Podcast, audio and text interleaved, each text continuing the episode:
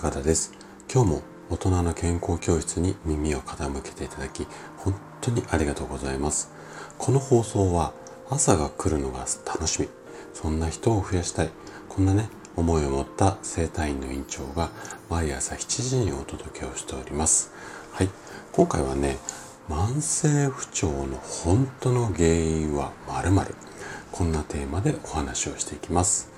あの整体院にこう来院される患者さんの代表的な症状といえば肩こりだったり腰痛あとは頭痛とかですかね。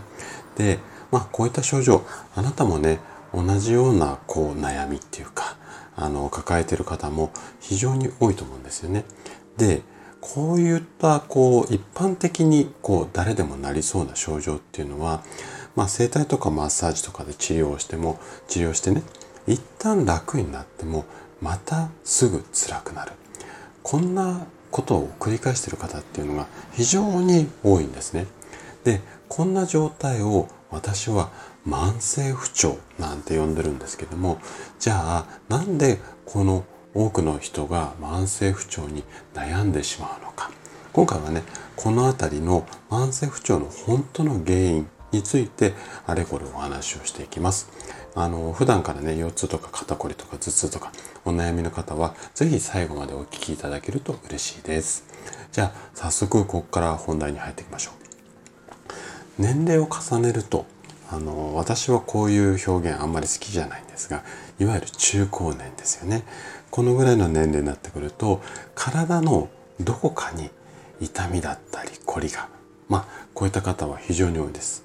で、例えばなんですけども、近所の病院の待合室では、私はこっちが痛い。いや、私はこっちとこっちとあっちが痛い。とか、もうなんか痛みが多い方が偉いっていうか、痛み自慢みたいなのが待合室でこういう会話が展開されているなんて非常に多いケースですよね。じゃあなんで現代人は肩こりだったり腰痛などいわゆる私が言う慢性的な不調に悩む方が増えてしまったのか。これは現代の食生活であったり、まあ、ライフスタイル、まあ、生活環境ですね。この辺りが昔と比べて大きく変化している。この辺と深い関係があるんですよね。例えばなんですが昭和30年代ぐらいまでの日本人の食事っていうのは肉や魚などの動物性のタンパク質っていうのは控えめでタンパク質といえば豆腐とかのいわゆる植物性のタンパク質がメイン。こんな食事のスタイルだったんですね。でこれが昭和40年以降になってくると日本自体がね高度成長期っていうところに突入します。ごめんなさいね。ちょっとバイクの音がうるさくて。はい。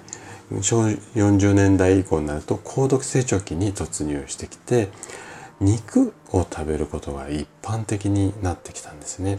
あとはあの特にアメリカからなんですが手軽に食べられるファーストフードこういったお店が、うん、こう進出してきて、まあ、日本にこう急増してきた。まあ、こういった変化によって野菜などのビタミンだとか食物繊維が豊富な食材っていうのが食卓からどんどんどんどん少なくなってきたんですね。そうするとどんな食生活になってしまうのか。例えばなんですがあなたは一日の中の食事がこんなスタイルになってないですかね。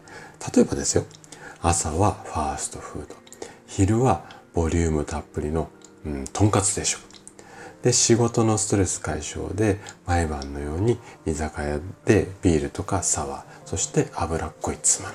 まあ、この辺はねちょっとコロナになってから居酒屋に行く方も少なくなってる可能性はあるんですがで最後が仕上げの深夜のラーメンですね。さらに一日中デスクワークで日中はほとんど動かない。で上司に怒られて毎日イライライライラ。まあちょっと極端かもしれないんですけどももうね昔の私がまさにこんなスタイル。でここにタバコがプラスされていたんですね。でこんな生活続けていたらまあ私も含めてあなたの体がどうなるのか。まあラジオを聴いていただいている方だったらもう想像つきますよね。で日本は世界でもトップレベルの長寿国なんですよ。ただこれにはね一昔前の日本人の食生活先ほど言った30年代この辺の影響っていうのは非常に大きいです。で先ほど紹介したような40年昭和40年以降のような食生活を続けていれば日本人の平均寿命はこれ以上伸びない可能性が非常に大きいと思います。で病は気からあなたも聞いたことある言葉かもしれないんですがこれを私は病は食からに変更してもいいかななんていうふうには思っています。はい。